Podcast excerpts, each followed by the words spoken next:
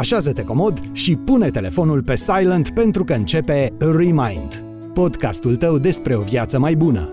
Mădălina, consultant în organizare și Delia, psiholog cu peste 10 ani de experiență, pornesc în căutarea unor răspunsuri concrete la dilemele vieții moderne și îți oferă instrumentele de care ai nevoie pentru ca tu să devii cea mai bună versiune a ta. Fii binevenit la Arta Schimbării!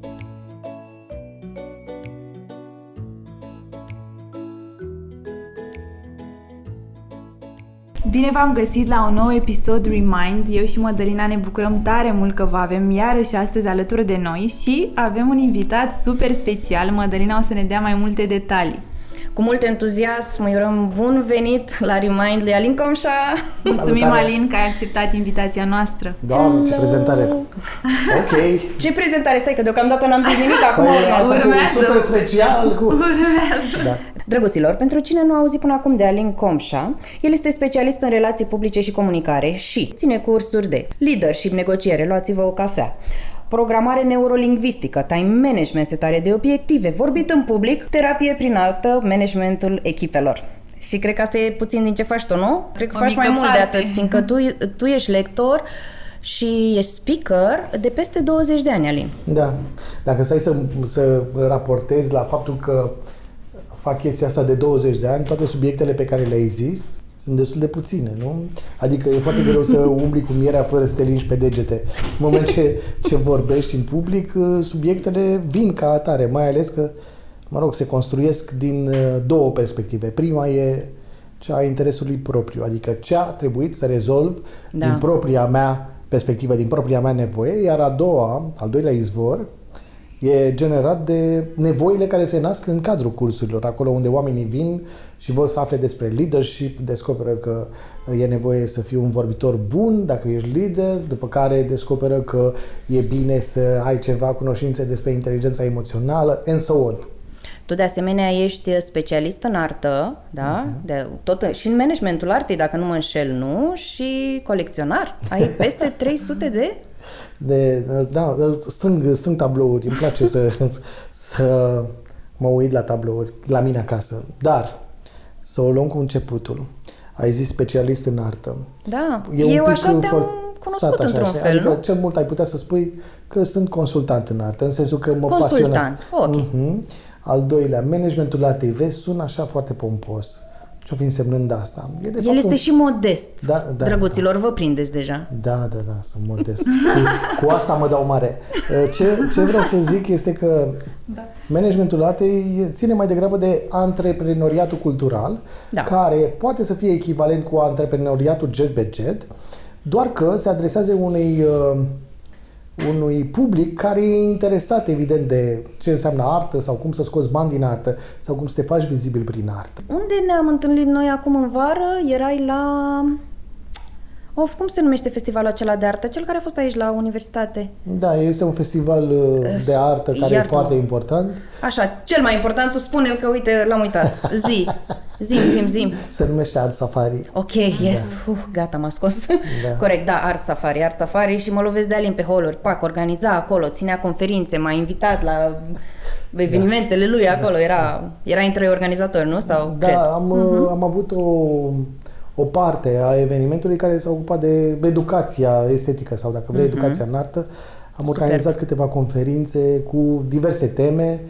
Uh, Una dintre ele a fost despre viața lui Nicolae Tonița, una a fost despre felul în care percepem frumosul. Eu am ținut un uh, seminar despre arta ca terapie, pentru că uh, am dorit să uh, dau publicului iubitor de artă încă un temei sau, dacă vrei, o cale de interpretare și de înțelegere până la urmă a artei, pentru că, vezi tu, oamenii s-ar îndrepta spre artă, dar în momentul în care descris subiectul artă în diferite uh, grupuri, oamenii devin un pic mai bățoși, așa, e ca și Da. cum ai intra în biserică, devin foarte serioși, pentru că își imaginează că această seriozitate, în sensul de uh, încrâncenare, e necesară subiectului artă. Alin, te invit acum oficial să facem și un al doilea episod despre artă și despre terapia ca artă. Da. Astăzi, haide să vorbim despre vorbitul în public.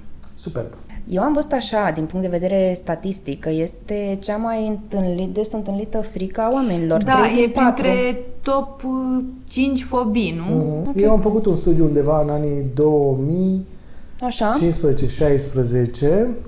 în mediul urban pe un eșantion de 3000 de corporatiști, întrebare simplă, cât de frică ți este pe o scară, mă rog.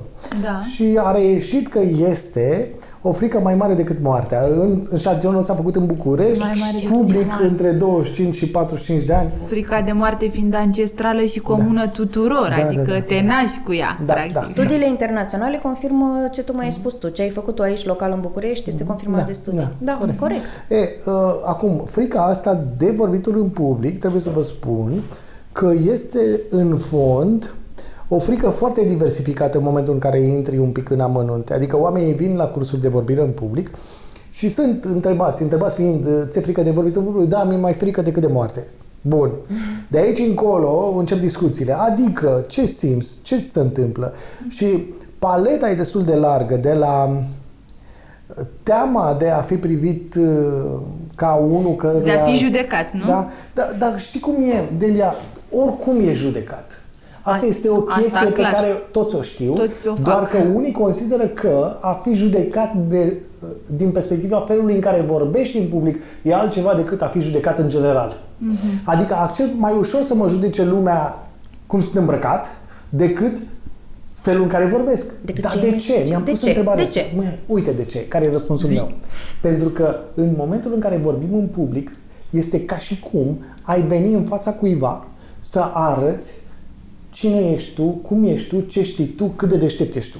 Da. Și dacă nu reușești să-l convingi pe cel din fața ta că ești deștept, că ești frumos, că într-adevăr ai produs un impact desăvârșit, apare o anume dezamăgire la nivel interior care spune, ia uite mă că nu sunt chiar așa cum am crezut. Și atunci oamenii preferă să bată în retragere decât să aflu adevărul ăsta despre mine sau să mă expun, să, să mă expun să uh, risc mai bine spun că mi-e frică și o, o, o coagulează așa în ideea asta, mi-e, mi-e atât de frică de, uh, e, mai, e mai mare decât uh, frica de, de moarte. De fapt, lor le e teamă. Nu neapărat să fie judecați, ci să fie considerați că nu sunt atât de buni pe cât ar putea să fie. Practic ei au o imagine despre sine, au o percepție a sinelui, eu mă consider în felul X Da. și risc ca dacă vorbesc în public și eșuez sau Da. nu performez la fel de bine pe cât mi-aș fi imaginat, asta înseamnă că nu, exact, că nu sunt atât de bun pe cât m-am perceput și E și lumea... mai tare de atât, Delia, iartă-mă că te întreb. Da. E așa. Eu știu cum sunt, dar am creat o imagine care e mai mult decât sunt Mhm. și nu vreau să o afectez. Da. Adică oamenii din fața mea vor descoperi cum sunt dacă eu vin să vorbesc. Asta este cea mai des întâlnită Pot să vin aici cu o problemă întrebare? în stările mele. Da, te rog. Foarte interesant. Tu aici cumva creezi imaginea unui om care are încredere în el, doar că simplul fapt că refuză să se expună denotă o lipsă completă de încredere în sine. Cum se împupă lucrurile astea unul cu altul? Nu e vorba de încredere în el. Deci nu e este, vorba, nu? Mhm. E vorba despre ceea ce am reușit să construiesc la nivel De imagine. superficial. E, funcționează. E ok. Cum mă știe lumea pe mine? Păi eu cred că Alin ar putea să vorbească în public. Dar a vorbit vreodată? Nu. Păi și de unde știi? Păi când vorbești cu el așa față în față, chiar vorbește. Îi merge gura, nu? Mhm. E, și în momentul în care va veni în fața celorlalți, cum crezi că se va comporta? Eu cred că bine, ia să ne întrebăm și pe el. Tu cum ești? Ok, am ceva emoții, dar ok. Ia vorbește. Nu, mai bine vin mâine. Pentru că s-ar putea să se vadă niște lucruri mai mult decât cred eu că ar trebui să se vadă. De fapt, asta este principala temere, iar a doua temere este că se va râde de mine. Oamenii vor râde. Nu neapărat că mă vor judeca, că așa, așa cum zi- am spus și mai devreme, se judecați tot timpul, Da. dar mă vor judeca. Și mai mult, mă, mă vor râde de mine. Și mai mult decât atât, nu, nu sunt în stare să acopăr deficitul ăsta care apare. Nu sunt în stare să râd odată cu ei. Nu Păi sunt da, în stare asta, să a, le a, acopăr. aici, aici ridic eu o sprânceană, adică, cam on, totuși, râsul nu este egal excluziune socială. Despre ce Așa vorbim? cum seriozitatea nu exclude zâmbetul. Evident. E, Păi, apropo de, de ce n-aș artă. râde cu ei? Și de mine? Dar uneori Dacă toți sunt autoironia fraieri. chiar e sănătoasă, pentru că Evident, nu, Doamne, de dar e aia se terapie, spune da. faci haz de necaz, adică iei situația cu un anumit umor. Dacă o iei cu prea multă seriozitate, e posibil să E Pierzi. foarte frumos ce spui, Delia, dar cine ne învață să facem asta? Uite, O noi să trei. răspund eu, Psihologii. Uite, Da. noi trei aici. Noi Sau trei aici, dezvoltarea personală. Dar, dar acum discutăm despre niște oameni care vin dintr-o, care au o formație cel mult școlară. Da, așa. Subliniez cel mult școlară. Lipsește informația asta în familie, lipsește în societate, lipsește în școală, a, aproape cu desăvârșire. Da. Și adulți vin, vin în sălile de curs și îți spun sau vă spun că produc uneori efect până la uh, lacrimi în momentul în care spun unui adult ești la tablă. Da. Deci dacă îi spun ești la tablă, adult, în continuare li se ridică părul pe mâine. Adică, Confirm, asta am văzut De și ce? eu la cursurile mele, identic. Da, știi de ce? Pentru Da. că în, în societatea noastră de zeci de ani, e- mersul la școală și ascultatul elevilor merge mână-mână cu instaurarea unei frici de către profesor. Adică Da. ai teama asta în interiorul tău de la vârsta școlară până în prezent, că ok, atunci când ești scos la, uh, ești scos la tablă sau întrebat anumite lucruri, e o situație care îți creează anxietate, te simți verificat, te simți chestionat. Dar atașăm sentimentul de umilință, sunt toate privirile alea ale colegilor pe care nu știm să le Exact. Pe gestionăm. care mulți profesori le încurajează. Chiar și eu Da, am da. pățit chestia asta când Da. știu perfect. Deci eram în clasa 9 sau a 10, am făcut profilul real matematică informatică și m-a scos la matematică la o lecție de algebră. Mă, M-a- te ține minte. Da, asta chiar o țin minte, știi? Și m-a scos la tablă și m-a întrebat ceva, o formulă culmea, că mie chiar îmi plăcea algebra, dar m-am panicat în momentul în care profesora m-a scos la tablă și mi-a pus o întrebare, m-a lăsat un minut să mă gândesc, eu mă pierdusem, așa fusesem emotivă și mi-a zis treci la loc 2. Și Aia am rămas cu o amintire negativă pe care, drept dovadă, mi-am amintesc și azi. Adică trebuie să fii și bun psiholog ca să fii și un profesor bun. Da. Sau cel mult, sau hai să Măcar să zicem fii mai, mai suportiv, simplu, da. să-ți pese un pic că e un copil în De fața copil. ta. Vezi, în continuare, în momentul în care abordăm subiectul ești la tablă, reiese următorul lucru. Anume că un copil care se scos la tablă, mai degrabă, este în situația de a demonstra, de a arăta că trebuie să ferească în a da profesorului ce nu știe, decât de a arăta ce știe. Mai simplu spus. Da, da, am înțeles perfect. Mai degrabă ieșim în față căutând să ascundem ceea Da. ce nu știm, decât Lipsa să de relevăm cunoștințe. ceea ce știm. Da, Exact. pentru că dacă a- ascunzi ce nu știi, te ferești Da. E, asta de se întâmplă în public speaking. umilință, nu? Asta se întâmplă în Da, public ai speaking. această teamă instaurată în... ți-a intrat în ADN, fac o metaforă, și ți-e foarte frică de lucrul ăsta. Exact. Alin, povestește-ne cum a fost prima oară când ai vorbit în public, please. Wow, a fost extraordinar. zi.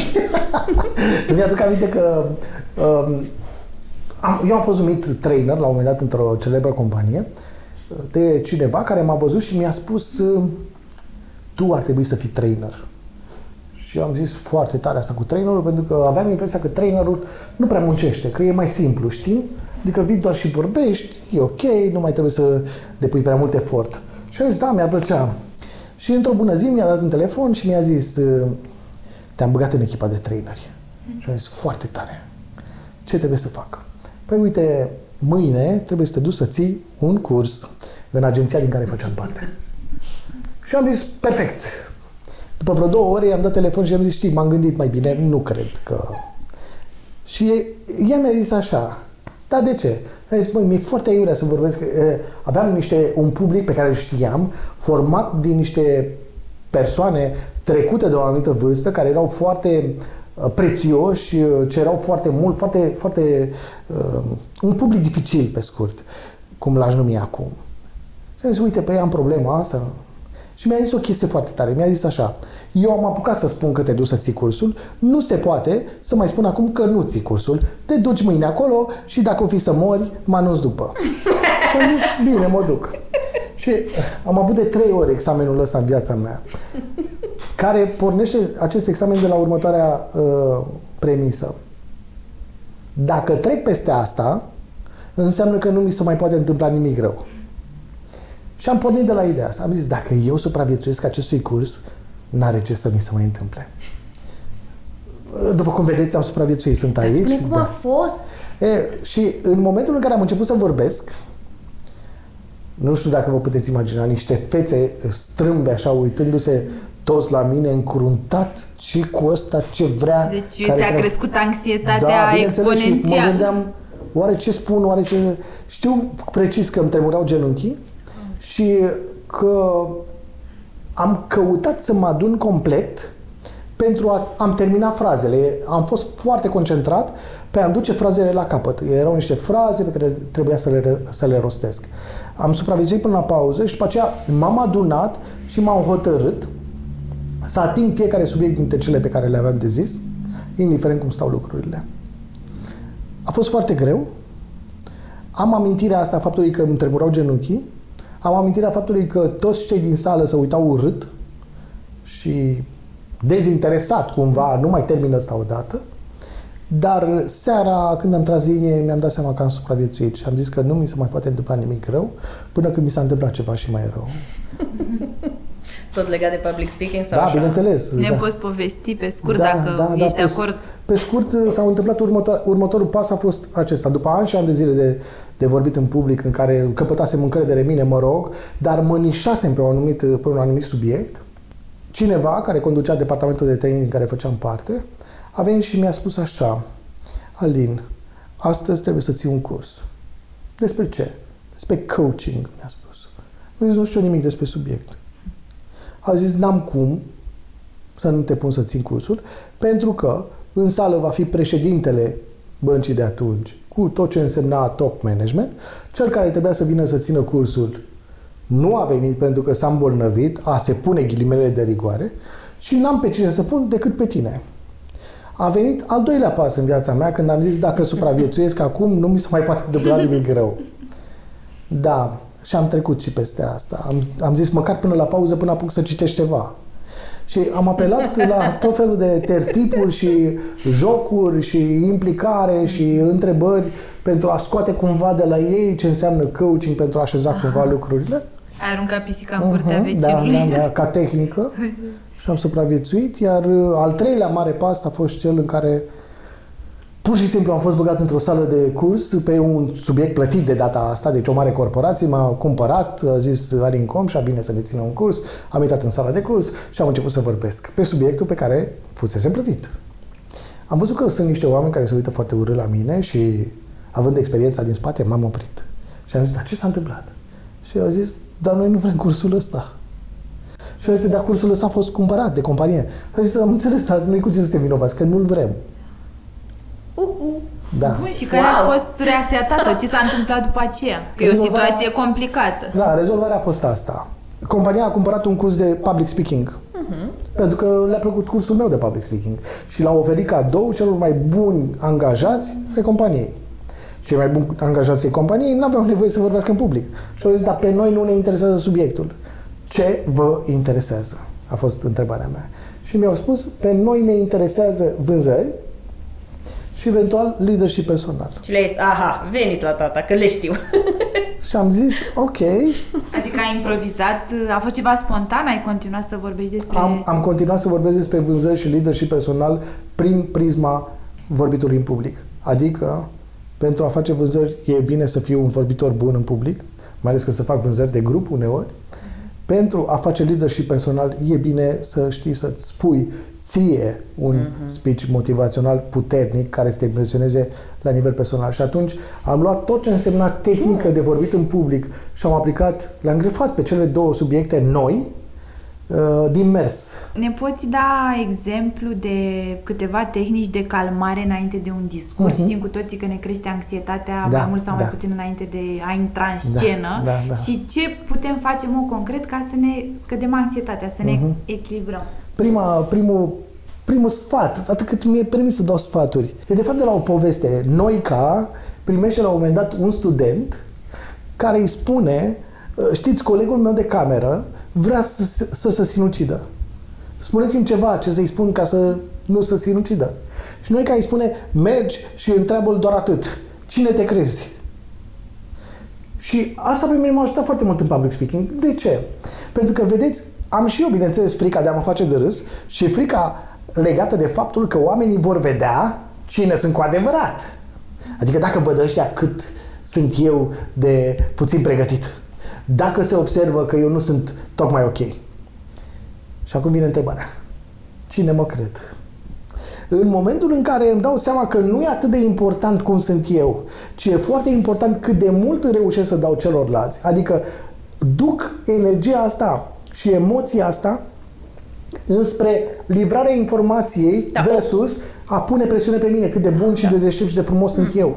Da, o, o Cum fac transmut pe asta? tine. Cine mă crede? Ce, ce aș vrea eu? Aș vrea, eu vă spun sincer și să mă iertați, când intru într-o sală de curs, îmi doresc ca atunci când scot primul cuvânt, toată lumea să leșine de plăcere. Aș vrea să plângă, să-mi aducă o sanale, să spună toți, nemaipomenit, nu există altul mai bun. Știu că această structură mentală mă pierde. Pentru că pune enormă presiune pe mine de genul ce să fac ca să le spun ceva nemaipomenit. Că n-ai ce să spui. Când începi un curs, mai ales dacă e public nou, ce o să spui? Bună ziua, Alin Comșa este numele meu, o să ținem cursul de X. Creierul, dacă dai comandă să le spui oamenilor din fața ta ceva nemaipomenit, creierul o să te tragă de urechi și o să spună ce le-ai zis, mă? Păi cu asta îi dai tu pe spate? Că le-ai zis cum te cheamă și ce curs ții? Zile altceva. Și de aici încep să apară presiunile interne și uh, luptele interne, nu? Pe când, dacă schimbi registrul și spui așa, lasă-te pe tine la o parte, cine te crezi? Caută să dai oamenilor o informație care să-i ajute cu adevărat. Vei vedea că uneori nici nu mai simți nevoia să spui bună ziua, numele meu e Alin Comșa sau cum te cheamă, ci vei, vei începe de la a spune "Uh, bună ziua, mă interesează ce vă interesează pe voi. O altă tehnică este pur și simplu să îți dai seama că totuși liniștea pe care ți-o imprimi pentru câteva secunde, poate un minut înainte de orice speech, îna- înainte de orice discuție, oricât ar părea de puțin importantă, este ar, arhi necesară. Liniștește-te, respiră, stai calm. E ok, nu o să mori astăzi. Da. Da? Eu, eu am făcut și o cercetare. Câți au murit vorbind? Câți? Ruvă. Nimeni. Ah, A murit unul singur la un moment dat în Statele Unite vorbind, dar a fost împușcat și el. Nimeni n-a murit pe o scenă cu adevărat vorbind. Adică, nu se moare din public speaking. ci caută să înțelegi că ești ai, fi, fi tu. Vă spun că în, în cursurile mele de multe ori muncesc o zi, două, pentru a face un individ să devină cine e el. Pentru că venim cu niște bagaje, ne imaginăm că dacă scoatem niște uh, stegulețe, niște oglinjoare, niște mărgele, o să cucerim această lume este, nouă. da. Nu e așa. E cum ești tu. Adică, e un cuvânt mare, autenticitate. Da. Nu vreau nici măcar să intru în el, dar vă spun, cei mai buni speakeri sunt ăia care rămân ei, cu adevărat, în momentul în care vorbesc despre subiectele pe care Le uh, știu. le-au de, de prezentat. A. A- Adică și dacă îți vine un subiect despre care nu știi. De exemplu, cea mai bună abordare este asta. Dragii mei, am venit să vorbesc despre acest subiect, vă spun cu toată sinceritatea, habar n-am despre ce e vorba. Aș vrea să iau câte un cuvânt de la fiecare dintre voi, să le punem pe flipchart și să căutăm să facem o poveste. Sunteți de acord? Vei vedea că oamenii sunt de acord, pentru că e implicat, pentru că ai luat subiectul de la ei și ghiși ce? Din nimic ai deja un subiect. Nu aș vrea să speriem lumea, noi deja am, am vorbit foarte specific. Partea asta cu vorbitul în public are de-a face cu dezvoltarea curajului, cu dezvoltarea încrederii în sine. Iar Alina a spus un lucru foarte inteligent, a făcut distinția între discurs și discuție. Mai devreme, atunci când ne recomanda să luăm o pauză de liniște, solitudine și așa. Probabil nu toți, cel puțin în încăperea asta, Delia, nu știu, tu până acum ai ținut vreun discurs în public? Am ținut prezentări, da. Ah, ok, ah, perfect, bun, bun. Deci în încăperea Adică asta sunt, toți. sunt familiarizată Da, da. cu ce înseamnă anxietatea dinaintea unui workshop, dinaintea unui... Probabil majoritatea celor care ne ascultă acum nu au fost încă puși în situația asta și probabil mulți dintre ei nu vor fi puși niciodată în situația asta. Și atunci, ce tehnici, să spun, din, din chestia asta de public speaking, vorbitul în public, se pot aplica în situațiile cotidiene, în situațiile de muncă, în momentul în care poate, Alin, la, la ședință, șeful te pune să vorbești sau dacă ai de prezentat un PDF sau Da. cine știe ce sau ai un Excel și tu nu mai poți sau dacă te cheamă părinții acasă să te întrebe ce ai făcut cu examenul respectiv sau dacă poate iubita zice diseară, drag, avem de vorbit. Se întâmplă. Asta e foarte grea de, de rezolvat. nu, da. nu, nu, nu, spun, există oare paralele, există instrumente, există uh-huh. niște lucruri pe care da. tu le înveți și le predai uh-huh. acolo și le-am putea deprinde, da. poate și noi? Uite, Please. o să vă dau o, o, o tehnică ce funcționează oriunde, indiferent că ești în situația uh, de care aminteai tu cu șeful sau în situația cu prietena, prietenul și trebuie să dai o explicație. Așa. Tehnica este foarte veche, e cunoscută încă din clasele primare ca fiind tehnica uh, numită introducere, cuprins și încheiere. În public speaking se numește podul. Și sună cam așa. Spune-le ce le vei spune, spune-le, spune-le ce le-ai spus. Vei zice pe ei cum, doar atât? Da, doar atât. Adică, uite, hai să uh, mm. demonstrez acum, Please. live. Hai să luăm două cuvinte. Zim primul cuvânt care îți vine în minte ție. Pasăre. Al doilea cuvânt, primul cuvânt care îți vine în minte, care să nu aibă legătură cu pasăre. Business, afacere. Business, afacere. Acum, am nevoie de un subiect al discursului pe care urmează să-l țin. Îmi place de el. Și care nu are legătură nici cu businessul, nici cu pasărea. Vorbim despre cuplu. Bună ziua, dragii mei! Vă mulțumim că sunteți la radio cu noi. O să vorbim despre cuplu astăzi. M-am pregătit îndelung pentru acest discurs. Și vă spun că orice cuplu traversează o perioadă care trebuie să fie luată în seamă așa cum e ea. Ce vreau să spun, ce vreau să spun este că e la fel ca în business. În momentul în care începi ceva, trebuie să pui totul la punct. Dar asta nu-ți promite că nu vei trece prin perioada numită în business storming. Așa e și în cuplu, așa e și în, în relațiile interpersonale. Care este rezolvarea trecerii peste această perioadă grea din cuplu? La fel ca în business. Se cere să înveți să zbori. Iar chestia asta nu poți învăța decât de la o pasăre. Ce trebuie să faci? Să te uiți ce anume face o pasăre să plutească, să rămână în aer. O să spun eu, sunt trei lucruri. Primul este că are încredere. Al doilea este că s-a antrenat pentru asta. Și al treilea este că are niște pene care sunt umplute cu aer. Ce înseamnă asta? Că în cuplu trebuie să pregătești mereu niște uh, lucruri care să te ajute să poți să zbori, așa cum o pasăre zboară, pentru a fi depășite, pentru că businessul slash cuplul continuă numai dacă ești pregătit. Astăzi vom vorbi puțin despre cuplu și um, despre relații și vă mulțumesc că m-ați ascultat. Așa face exercițiul ăsta, adică foarte inteligent. Uh, pe loc, nu? Să da, da, pentru că este așa, nu știu nimic despre subiect. Cum este? spune ce le vei spune. În momentul în care spun, astăzi o să vorbesc despre cuplu, da. ce știu? Că tot ce am eu aici în cap începe să fie accesat, măcar la nivel de programare neurolingvistică. Cuplu, ce știe creierul ăsta? Excepțional, ce sfat bun. După care, încep să vorbești, ce știi? Acum ești la spunele. Încep să toci încep să pui, încep să... Bine, aici mai apar niște tehnici pe care prefer să nu le dau acum, pentru că ar însemna să împănăm prea mult informația. Deocamdată aș vrea să rămână cu spunele. Spune-le ce știi. Uh-huh. Dar respectă o singură regulă. Dă ceva publicului tău.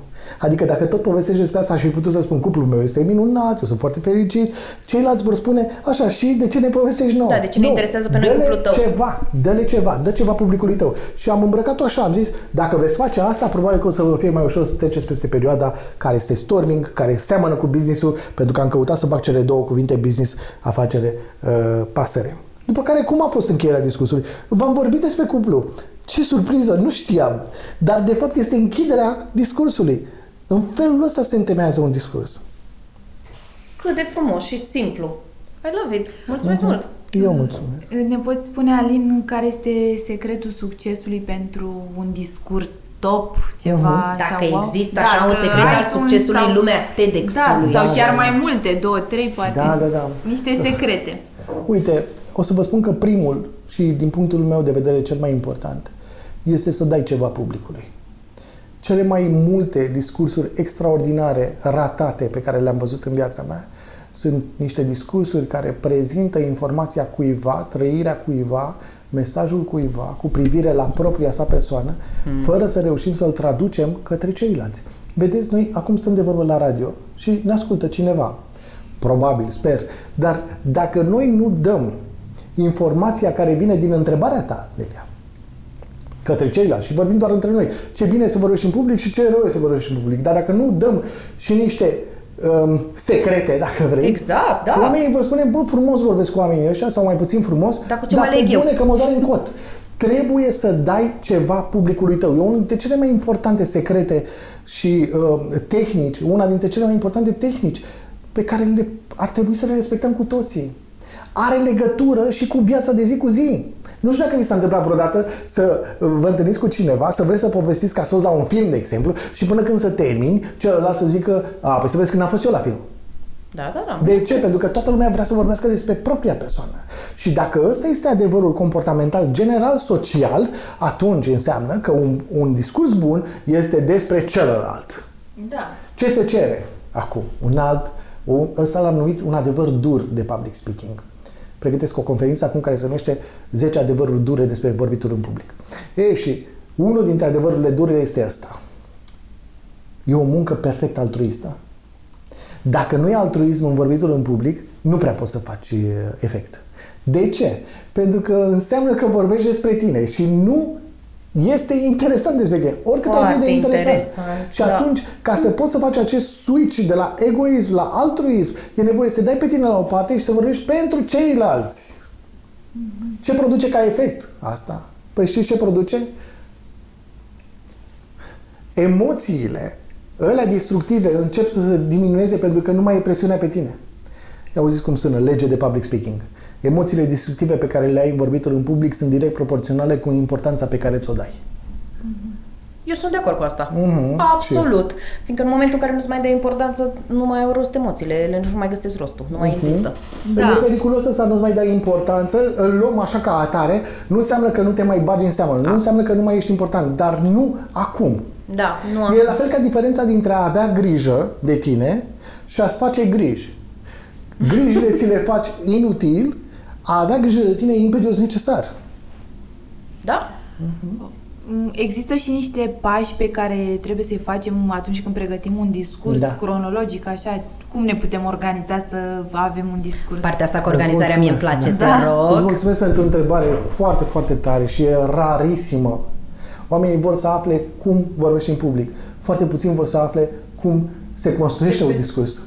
Și uh, tot un adevăr dur de vorbire în public. Am făcut și un slide cu asta. Sună cam așa. Citește, scrie, vorbește în această ordine. Adică... Citește, scrie, vorbește. Da. Adică, foarte mulți dintre noi ne apucăm să vorbim înainte de a fi citit și mai ales înainte de a scrie. Scrisul, și subliniez aici, scrisul de mână, așează cumva lucrurile în... în Ai lovit mintea o încălcâiul lui Ahile pe Madalina cu scrisul. Da, Alin, da. noi avem până acum 33 de episoade, iartă-mă, că te rog, că te rog, vezi, atmosfera aici la noi este foarte happy și joy. Noi avem 30 și, tu ești episodul numărul 34, 35, 34, cât o fi să 34. fie primit, mulțumim. Cred că n-a fost episod în care să nu uh, evangelizez scrisul de mână și importanța Da. lui. Doamne ajută! Mază. Doar, doar atât mai spun că până la urmă Iartă-mă că cele te-am mai întrebat. importante scrieri pe care le avem din punct de vedere literar, cu toate că epoca tehnologizării și a scrisului la Da. calculator deja e veche, cele mai importante scrieri sunt cele scrise cu pana. Adică avem Shakespeare, avem Cervantes, avem Boccaccio, avem scrierile biblice, toate sunt scrise cu instrumente vechi de scris. Niciuna dintre cele noi nu a depășit ca valoare, intensitate, putere, educație, influență. Uh, niciuna dintre cele noi nu a depășit ce s-a, ce s-a scris cu pana. De ce? Pentru că există o legătură în care nici nu mai vreau să intru, Te dar mă rog, întorc intră, la... te rog, intră, te rog, puțin, puțin, puțin. Mă întorc la acel adevăr. Cu scrie, uh, scrie, cu citește, scrie, vorbește și imediat uh, o să vorbești despre ce Mulțumesc. zici tu, Mădălina.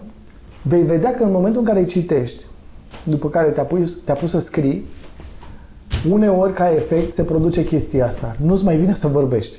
Adică sunt lucruri care nu trebuie să fie spuse. Cum se construiește un, disc- un discurs? În primul rând se scrie. Insist foarte mult la cursurile mele pe chestia asta. Un discurs trebuie gândit, uh, scris, uh, imaginat, după Imaginat. care să, să trece la, antrena, la antrenarea sa. Oamenii confundă, ei cred că vorbitul în public înseamnă antrenament. Nu e așa. Înseamnă o introspecție, o gândire, o așezare pe care uh, uh, inserezi sau în care inserezi o serie de, de tehnici care într-adevăr sunt matematice la un moment dat. Ele funcționează ca atare, dar în momentul în care aplici matematic vorbind uh, niște tehnici pe nimic, uh, firesc uh, rezultă nimic.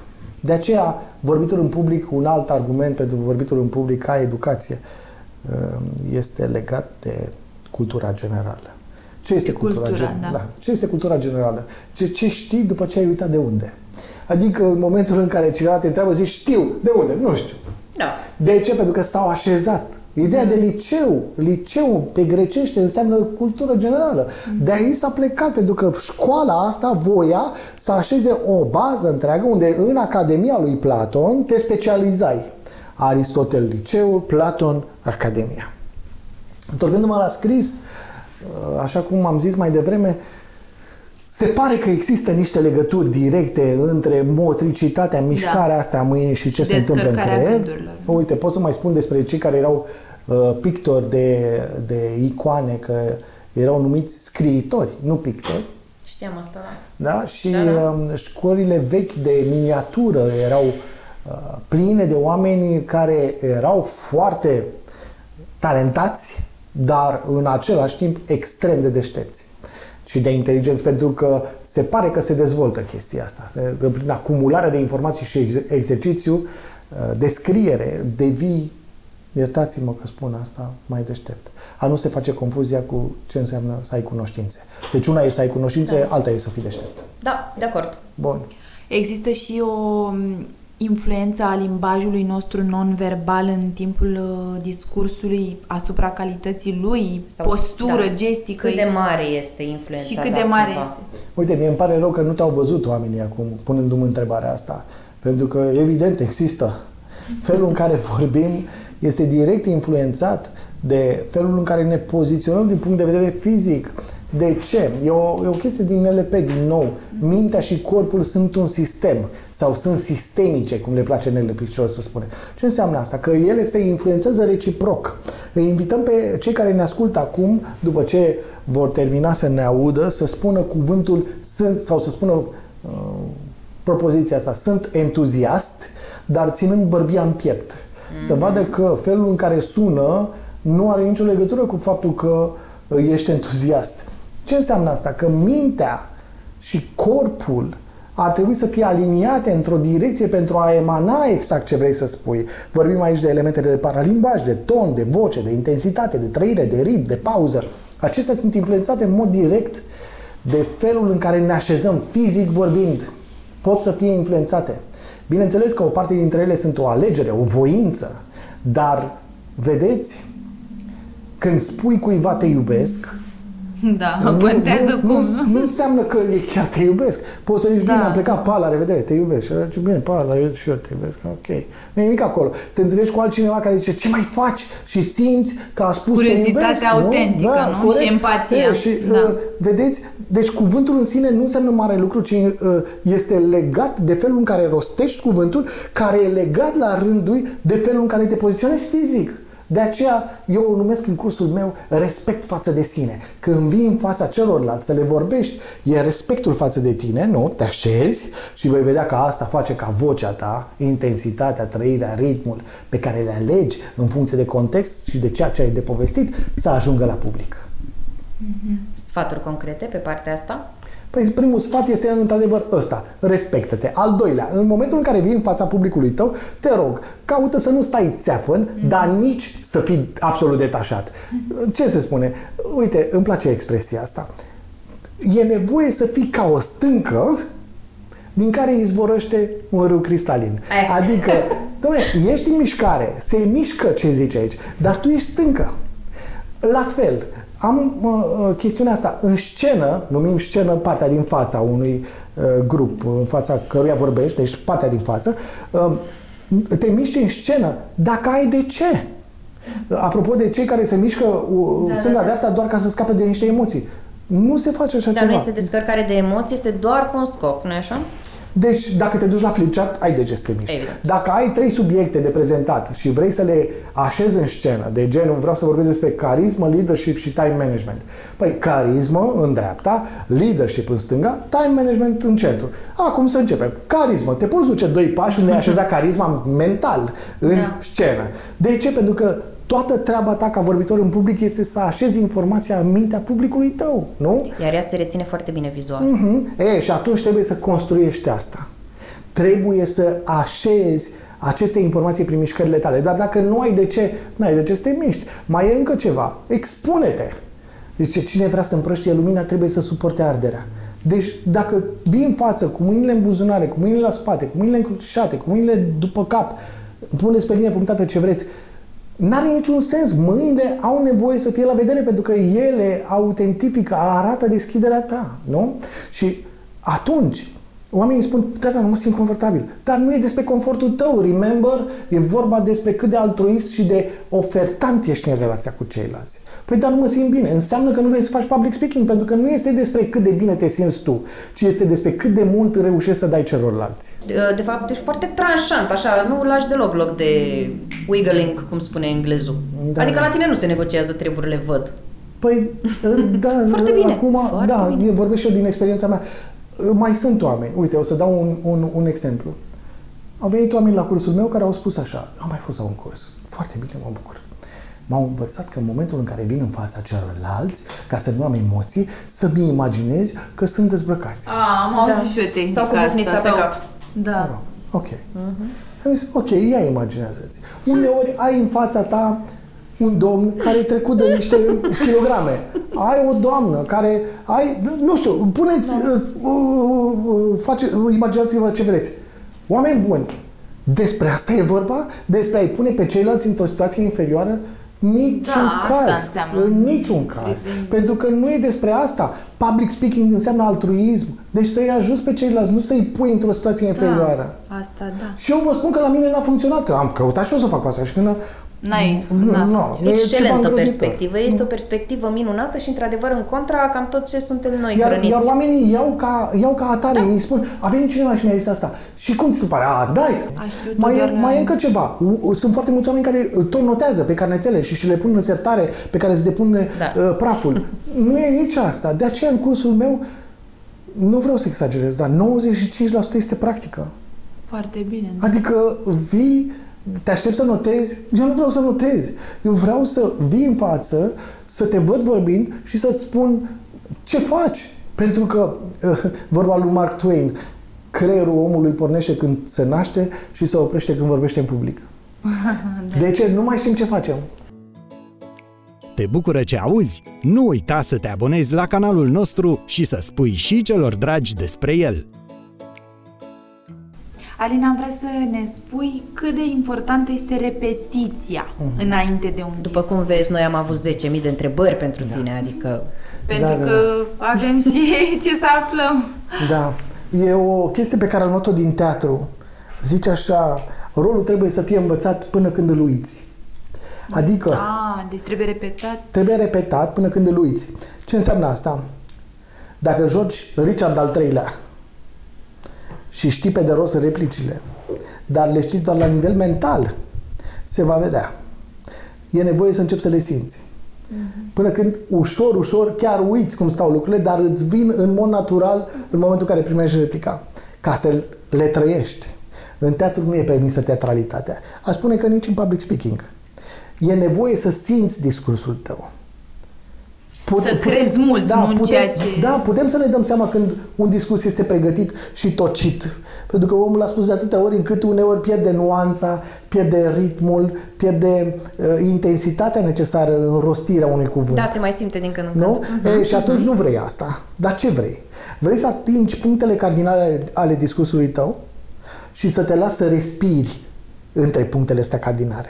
Să fii tu. De aceea, de exemplu, am oameni care au venit la cursul meu de public speaking de șapte ori. Nu exagerez. Au mai venit odată. De ce? Ei și-au dat seama că de fiecare dată discursul și cursul în sine, cu toate că respectă aceleași puncte cardinale, de genul mindset în public speaking, tehnici în public speaking, uh, tipul de public în în public speaking, și așa mai departe, între ele există mereu informații care sunt altele, care sunt noi, care se, uh, sunt îmbrăcate altfel, pentru că discursul respiră, nu e... Cum să Ceva zic? prestabilit și da, îl da, repeți da, da, de 10 Da, da, da, el, el este viu. A spune asta, că ar trebui ca oamenii să înțeleagă că al lor discurs, cu toate că este așezat pe niște uh, piloni, e viu. Mm-hmm. Știu că asta aduce o, o anume stare de, de frică. Pentru că vei spune, păi și dacă se întâmplă ceva? Tocmai despre asta e vorba, ca oamenii să reacționeze, să li se întâmple ceva. Da. Uh-huh. Da, eu confirm. Exact asta e povestea și de mai înainte să începem noi interviul. Cum structurez și eu. Și exact așa spunea ceva. Acele buleți între care te miști. Gândește-te că, uh-huh. de exemplu, voi aveți o serie de întrebări. Da. Și vă mulțumesc pentru ele. Dacă mi le-ați fi spus înainte, răspunsurile mele n-ar fi fost atât de autentice pe cât sunt acum. Da, că te pregăteai. Da. Nu numai simplu fapt că le știam mă făcea să le gândesc altfel. Mm-hmm. Există niște strategii clare care ne pot ajuta în memorarea unui discurs, adică să nu ne mhm. pierdem în idee acolo și uh-huh. sub emoția de moment? Sau da, da, da, ce da. anume, la ce putem apela, ce strategii? Prima dintre ele pe care vă dau și care este genialissimă din punctul meu de vedere este asta. Gândește-te că în cadrul discursului tău este cineva, e cineva în sala ta care nu intră decât în ultimele 5 minute în sală. Wow, un discurs de 8, de 8 ore. Și trebuie ca și acel om mm. să înțeleagă ce a fost mai important în discursul tău. Adică să ai la un moment dat informația condensată la, la sfârșit, maximum, nu? La Ca sfârșit, la centru, la, pe care să o, o spui din când în când. Ah. Fără să te repeți. Adică... Ce faci tu, Delia, din când în când? De, Delia, întotdeauna, mai ales atunci când avem noi două episoade, iartă-mă că te întrerup. Da, eu am făcut-o intuitiv. Da, Delia întotdeauna face chestia asta, din când în când repetă și până acum am vorbit despre și până acum am vorbit mm-hmm. despre și așa și le recapitulează mereu și acum vor vorbi despre. Ceva... Da, da, da, da, pentru că și ce face asta? Nu doar că așează lucrurile în mintea și în sufletul tău, dar așează lucrurile în mintea publicului tău și atunci, ca să răspund și mai simplu la întrebarea ta, aș zice așa, salvează pe toată lumea. Când ești vorbitor în public, dă-ți seama că ești responsabil pentru fiecare om pe care l-ai în sală, chiar dacă ai 1500, chiar dacă ai 3, da. uh-huh. ca ei să plece cu ceva din ce ai vrut tu Orice să dai. idee. Tudor Vianu, Tudor Vianu rezolvă problema asta extraordinar când vorbește despre uh, cum să scrie o carte. El zice așa, înainte de a scrie o carte, stabilește foarte clar ce vrei să spui într-o singură frază setează-ți intenția, da? nu ceva de gen. Și spune, chiar dacă acel lucru a mai fost spus, dacă ideea ta este să spui într-un fel mai simplu și mai ușor de înțeles pentru cititor, fă-o. Dar până când nu s-a coagulat asta într-o singură frază pe care o să o spui, nu o faci. E, același lucru se întâmplă și cu discursul. Care este inima discursului tău? Ce este, care este acel Ideea ceva centrală, cu, nu? da, cu care, o idee da, centrală. cu care rămâne publicul tău, indiferent ce s-ar întâmpla. De multe ori vă spun că această idee centrală, s-a întâmplat chiar săptămâna asta, apare în primele trei minute ale discursului. Adică începe cursul, cineva pune o întrebare sau intervine sau uh, vine cu, cu uh, o emanație și mă simt, mă simt, uh, cum să zic, obligat să le spun, dragii mei, cursul s-a terminat. Deci asta am avut de spus. Acum să începem să discutăm nuanțe. Și uh, mă veți crede sau nu, dar oamenii sunt ok cu ideea asta. Uh-huh. zic, da, asta era important, da. Acum să începem să înțelegem în adâncime. Uite, chiar nu mai mi-aduc aminte care a fost cursul, dar știu că așa a început. Cred că am avut un curs de... Ah, leadership am avut. Și în primele câteva minute am întrebat oamenii de ce au venit la curs. De aici am pornit.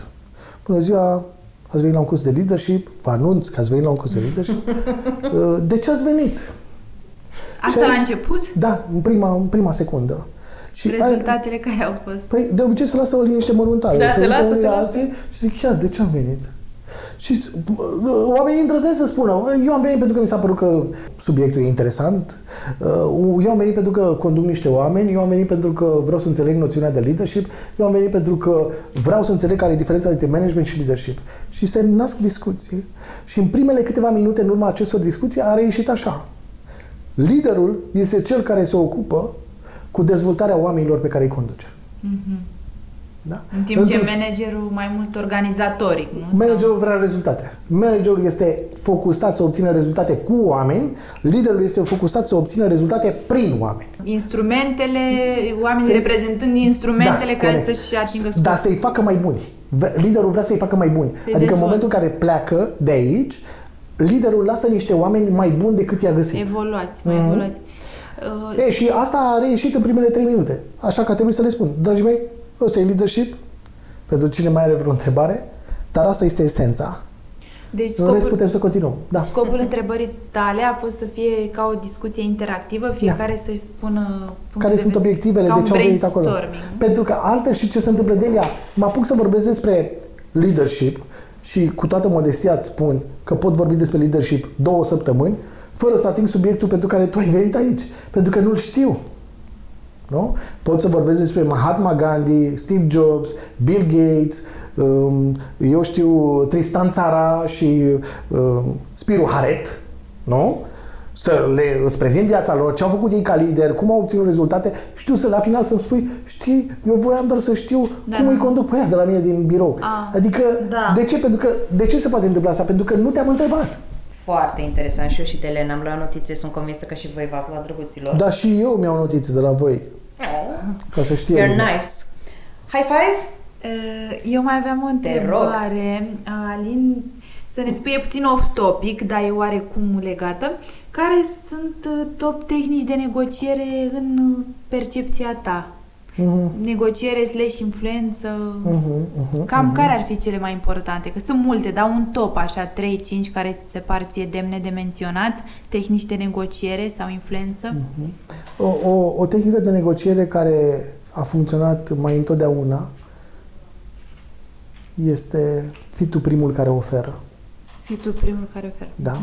Adică dă tu ceva celuilalt și după aceea cere. Da, da, da. Pentru că se va simți obligat, cu ghilimele, să-ți răspundă în același fel. Da, da, da. Bun. O altă tehnică pe care eu o folosesc des este promite clientului mult și oferă și mai mult. Mhm. Adică vii și spui, "Uh, cursul meu este cel mai bun. Mhm. Vei vedea că nu există altul. Dar știi ce? Pentru că l-ai luat în două. Da. Adică oamenii iubesc să primească mai mult, Mai mult. decât le-ai promis în, într-un registru extraordinar. O altă tehnică de negociere pe care o aplic și care chiar are succes Da. este să vii cu idei noi Da. pe necesarul sau nevoia clientului tău analizând businessul lui. Adică omul zice, Da. da. vine un consultant la mine, ok, pe ce vrei să te ajut? Păi uite, am o echipă de call center care nu fac, uh, nu sună cum trebuie. Perfect, ce vrei? Un curs despre vorbitul la telefon pe call center. Perfect. Și în timp ce ții acel curs, observi că de fapt problema nu este neapărat a celor care execută, ci a liderului, a team leaderului, a omului care conduce management. Și atunci, ce, cu ce vii aici? Poți să zici, am observat că și asta este de rezolvat și uite, îți dau și cheia. Da? Cu ce are legătură acum? Nu cu promite ceva și oferă și mai mult, pentru că dacă promit că pe call center, pe exemplu meu, ofer un curs foarte bun, ce înseamnă extraordinar și mai mult? Înseamnă că în plus de asta, pe oamenii de la call center le dau și un curs de NLP, ca să înțeleagă cum să-i convingă pe cei de la telefon doar folosind niște cuvinte cheie. Ce înseamnă să ofere altceva într-un alt registru? Să te duci și în management, să te duci și în leadership, să te duci și în organizare, în time management, nu? E, asta iubesc oamenii. Dacă vei vedea, dacă vei trage o linie directoare a tuturor acestor tehnici, ele se, se coagulează într-o singură direcție. Este vorba despre a oferi. Mai sunt și, bineînțeles, tehnicile manipulatorii, seductive și inductive, despre care n-aș vrea să vorbesc neapărat acum. Ele sunt foarte des întâlnite în piață. Poate facem o dată o emisiune despre cum să te aperi de acestea. Drăguților, spuneți-ne, scrieți-ne în comentarii dacă vreți, uh, dacă vreți așa ceva. Sunt convins că deja toată lumea e, da, da, da, vrem, vrem. Da. Bun. Alin, în încheierea episodului, fiindcă știu că ai și o altă întâlnire și mulțumesc Mhm. mult că ai stat puțin peste timp, Eu îți mulțumesc. noi avem acum o succesiune de 5 întrebări la fug rapid, la care am să te rog să răspunzi, da? Te rog. Mulțumesc. Acesta este Remind High Five, runda de foc în care invitații își dezvăluie secretele reușitei pentru ca noi să învățăm de la ei. Care este cartea ta de căpătâi? Am foarte multe. 5 secunde. Ah, în 5 secunde trebuie să Hai, răspund? hai, hai, hai, hai. Nikos Kazantzakis, Alexis Zorba. Personalitatea pe care o admiri cel mai mult? Spiru Haret. Un obicei alimentar sănătos. N-am. Un obicei pentru o viață mai bună. Mă trezesc de vreme. Cât de devreme? Uneori la 5. Bravo! Dacă ai, care este cuvântul anului 2020 pentru tine? Keyword-ul anului reprezentativ pentru 2020. Hashtag my word! Go, go, go, go! Rezistă. Rezistă. Oh. Și chiar așa, Alin, n-ai tu un obicei alimentar sănătos, fiindcă ești un domn foarte fit, nu te voi întreba vârsta, dar Serios? totuși, come on. Nu trebuie Ești- să spun că am 46 de ani, dar... Dar- Cred că ai un obicei alimentar sănătos. Da, chiar n-am, sunt foarte neatent cu asta. Știu că ai încercat sau, sau renunț la zahăr, nu? Ah, da, da, da. Da, uite. deci Am renunțat la zahăr de ceva timp. ai simțit vreo diferență? Da. Ce? Sunt mai nervos. Mai degrabă ar trebui să fie invers. Nu, nu, nu, nu, nu, nervos, nu, că nu este e în vorba sevraj de- acum, da. Da, da. Mhm, da. Ai de curând. da, E da, de da. o săptămână, două, cred, nu? Ah, e craving-ul vraj. ăla, ca de la drog. Da, Ah, știu. Asta e Da, efectul cred asupra că asta, creierului, da. craving. Mă enervez mai ușor. Dar e, it's fun. Nu, dar într-o săptămână, două e ok, n-ai. Da? Bine. Ok. Așa, Așa se spune, da. Astea fiind spuse, îți mulțumim enorm. A fost o Eu mare, mulțumesc. mare plăcere să te avem aici cu noi. Îți mulțumim, Mulțumim. mult. Și mie Alin. mi-a plăcut tare Suflet. mult. Mi-a plăcea să ne mai întâlnim. Hai Sigur. să, hai să ne mai întâlnim, fiindcă avem de făcut terapie prin artă, avem de discutat de NLP, avem Exact. negociere, avem o grămadă de Foarte chestii de făcut. multe, da. Acum că ne-am cunoscut... și ai acceptat și invitația noastră în direct. Da, super. Pregătim pentru data viitoare. Doamne Mulțumim ajută. mult, Alin. Mulțumim. Mulțumim, Mulțumesc, drăguților, Delia, că ne-ați mulțumesc, ascultat. Stay tuned. Acesta a fost un episod Remind, Arta Schimbării,